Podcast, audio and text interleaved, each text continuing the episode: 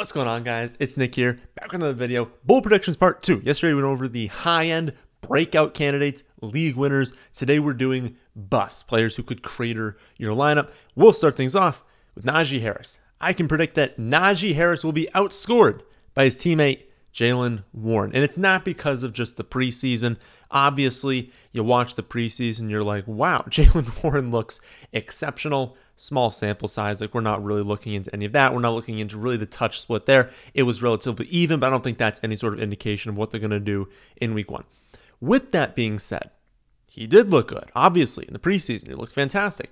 And I think anyone watching last season was like, well, he looked good then too. Every time he stepped onto the football field, Jaylen Warren has looked really, really good. He's been much more efficient than Najee Harris. That's both on the ground and through the air. And historically, when that happens, you're like, okay, well, this kid's a scat back, right? I mean, it's someone who is efficient on the ground, efficient through the air, but it's on limited touches. They're just someone who gets the ball on third and 10. Of course, you're going to be efficient when defenses are playing back. You're just getting these swing passes. You're getting draws on, like, you know, third and 15. Sure, yeah, you're going to average like seven yards a carry on those plays because the defense is just not giving up the first down. So I get that concern, but Jaylen Warren's not a scat back. Like Jaylen Warren is well over 200 pounds. He is someone who can handle an early down workload. He is not someone who they're just giving these easy carries to. He has mixed into difficult carries and again has looked fantastic in that role, the same role that Najee Harris has,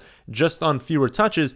These are the same type of touches. It's behind the exact same offensive line on this same offense. And so if we're saying, oh, well, Najee hasn't been good because the offense has been bad or the offensive line has been bad, Warren's playing behind the same offensive line and he's not just getting third and super long, easy plays. He's not just playing in garbage time. He's playing in the same type of games and same type of scenarios as Najee Harris. He's just been playing a lot better. Um, Pittsburgh's definitely going to utilize both of the running backs this season and it's going to open up with Najee Harris as a clear lead back. That is going to happen. We're not going to step into week one and Jaylen Warren is in a 50 50 split.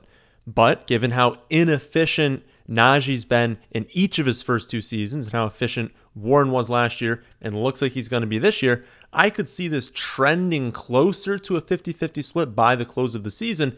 And remember, if Warren's more efficient, it doesn't need to be a 50 50 split. He could potentially score more fantasy points in like a 55 45 split, which is definitely possible at the end of the season. Unlikely? Maybe. I mean, maybe all the things in today's video are unlikely. They're bold predictions. But I think the point is Najee comes off the board at pick 31, and Warren comes off the board over 100 picks later. It should be much closer than that. And if we're trying to draft one of them, it's obviously Jaylen Warren. Next up, Ken Walker. Ken Walker will average less than one reception per game. I want to reiterate for the crowd that thinks I hate uh, Ken Walker.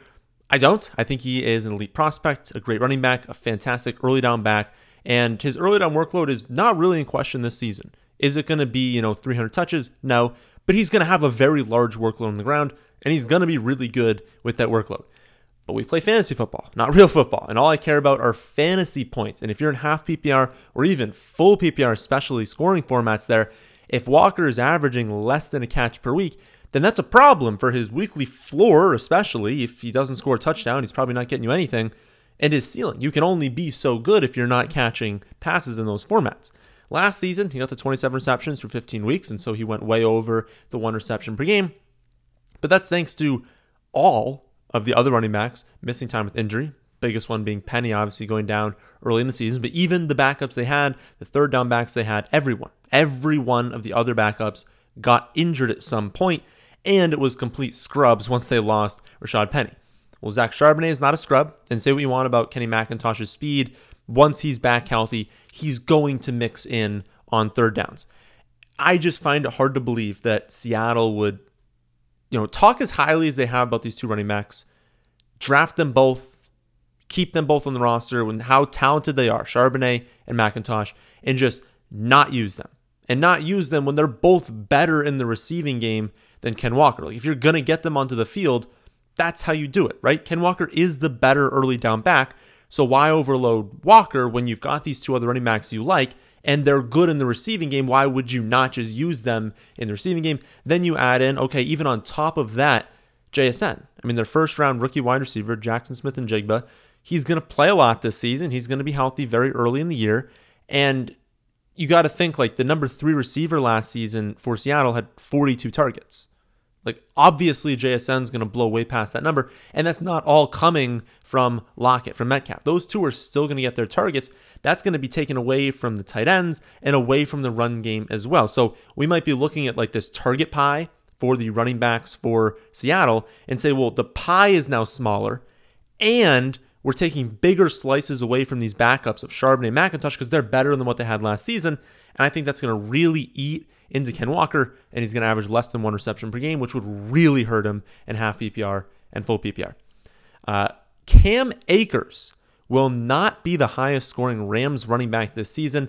I used to be a Cam Akers truther, uh, but all these reports coming out recently have me very, very worried. It seems like Kyren Williams is going to be splitting snaps with Akers. Akers will probably get more early down work, but they're going to mix in Kyren early, early uh, downs, and then they're going to have passing down snaps also go to Kyren. That's potentially a case where it's like, oh, he also gets two and four minute drills. He also gets snaps when they're losing by a lot. And if Akers is losing those snaps, those are very high upside snaps for fantasy. That's really going to hurt. And it's especially bad on a Rams team that has a six and a half win total. That's really, really bad. They have one of the worst defenses, if not the worst defense in the NFL there aren't going to be that many games where they're up in the second half and they're trying to drain the clock with Akers. Because Akers would probably be the person that used that scenario. But if they only win around six games, that's not a lot of times where we're like, nice, we're finally getting these touches for Akers. Now, I hear the crowd that likes uh, Ronnie Rivers, likes Zach Evans, uh, thinks one of them is going to be the guy. I just disagree. I just don't think either of them are all that talented. But I think that just adds to my concern. Like, I don't even think the other two running backs on this roster are any good. And I still feel pretty awful about Cam Akers just because Kyren is also there and Kyren is getting a lot of hype. And Kyren was getting hype before his injury last season. And so I don't know. I just I don't feel very confident in Cam Akers. And then you're like, okay, could they produce in a split? Not really. Like if we have a two or a three running back committee, probably a three running back committee, on a team that scored the fewest fantasy points for running backs in the entire league last season, we're taking the smallest pie in the league and we're dividing it up. How are we really going to rely on Cam Akers? And again, because he's not getting those valuable passing down snaps, there's definitely a low floor here. And I think that one of these backups could surpass him in fantasy. Next up, Marquise Brown will not be the highest scoring Cardinals wide receiver this season. Now, to be fair to Marquise Brown, this actually isn't really a take that's like hammering against Marquise Brown. I don't love him as a pick, but I wanted to talk about this uh, because I think we have like an interesting scenario with the Cardinals, right? Because the Cardinals are going to be bad. They are projected to be the worst team. They probably want the number one or number two pick this season. And so they're going to do what it takes to get there. And so I think with this take, I'm actually saying I'm not confident Marquise Brown's going to be on the team at the end of the season. Like, again, Arizona wants to be bad. Marquise Brown's still a very good player. Marquise Brown is a free agent at the end of the season. I don't know if it's really in their plans to sign him. And if they're going to full tank mode, why not feature Michael Wilson? Why not see what you have in Trey McBride? And while you're at it, why not get picks for Marquise Brown since we know that there are teams, if he's performing well, that will want to use him later in the year. And honestly, if Brown is traded, it's probably a good thing for his fantasy value, given that we don't really know when Kyler's returning this season. So you got to think like who's trading for him, right? A team that's trading for him is a contending team, and a contending team probably has a decent offense. And so it'll be a situation upgrade, even if you don't love being traded mid-season, because that kind of creates a transition period where they're not fully acclimated to the offense. It just takes them a little bit to get going. Once they do get going, you got to think he's going to be better than he would be on Arizona with pretty poor quarterback play. So I guess not exactly a bold prediction on a bust, but uh, hey, it's my video. I can do what I want. Uh, I think the main takeaway here is I like Michael Wilson late in drafts in this potential scenario. I like Trey McBride if they're going to maybe lean towards a little bit of youth. And I just really think that there's a chance that, you know, Marquise Brown is not the highest scoring wide receiver on this team because they go with some of these other players and they trade him away. Again, not saying he's going to bust, but maybe we should be looking at some of these other wide receivers on Arizona very, very late in drafts. So obviously, like Michael Wilson's around like 17 or 18 pick. Uh, Pat Freiermuth will finish outside the top 15 tight ends this season. I do think Pat is a good prospect, uh, and I think you know on a lot of teams he would have a really good year. And I think Pittsburgh is going to be better than a lot of people expect this season. But when you look at all the players they have, I just don't see how he's going to have a lot of targets. Like Diontae will continue commanding a million targets. Diontae is just a target hog. That's what he's going to do. George Pickens, you know, has clearly taken a step forward this season. He's going to command a lot more than last year. The running backs will be heavily involved in the ground. They really want to run the ball effectively this season, run the ball a lot, but they're also going to command targets through the air. Like Najee Warren are still good running backs in the receiving game. So Pat is at best the fifth option on this offense. And while I think, again, the Steelers are going to be good, I don't think they're going to be elite. Like they're probably going to be around a league average offense. And to be the fifth option on a league average offense, that's not amazing. Uh, and then you think about like all the sleeper tight ends this season. There's a lot of tight ends we like late in drafts. Many of them are probably going to bust, but a few I think can have breakout seasons. Like Sam LaPorta should open the season as the fourth option for Detroit. Detroit's you know very very good offense. Uh, Chig should be number four in Tennessee. Luke Musgrave seems to be commanding a very hefty target share even as a rookie in Green Bay. Juwan Johnson apparently has a really good connection with Derek Carr. And don't forget, he was the tight end eight last season. He can score touchdowns. Even uh, Jake Ferguson going like seven or eight rounds after Pat Freiermuth. Uh, he's getting a lot of hype. He could be a key piece of the Cowboys offense this season. So, like, obviously, all those tight ends are not going to outscore Pat. But I think my point is that like there are plenty of late round options and there are a lot of better ways to spend an eighth round pick. There are still some, you know, the back end of these high upside running backs left. There are some really good wide receivers still on the board. Maybe you can start to get the end of the quarterback range. Probably not looking quarterback in that range, but running back and wide receiver, it's a really good spot to get them. I'd rather do that than take Pat and hope that he commands more targets than last season, which would be weird, right? Like if you were to think compared to last year, you know, a little bit more competition if they use Jaylen Warren more. Uh, you know, Pickens obviously is going to command more. Allen Robinson, they're talking about like definitely utilizing from the slot. Uh, we've had Calvin Austin get a little bit of hype for someone they want to use deep downfield. You take all of that and you're like, well, he was 15th in points per game last year. So for him to expand on those numbers, he's going to need to get more targets, get more touchdowns. And I think the opposite could happen. He can have less. And so, bold prediction outside the top 15 tight ends this season.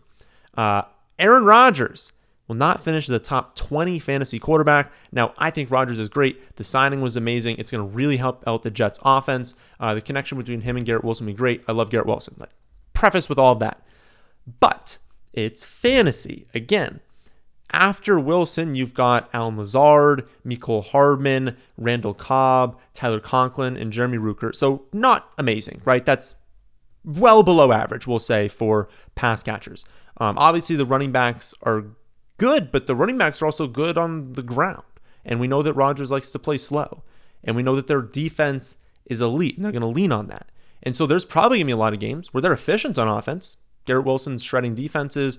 He's connecting with Cobb because apparently Cobb's going to be a thing this season. Uh, Allen Lazard's doing well, but that they're up, that they can play slow, that they can lean on the running backs in the second half, that the defense is able to hold teams to a lower point total. And so they don't need to score 30. They can win games with 23 or 24 points.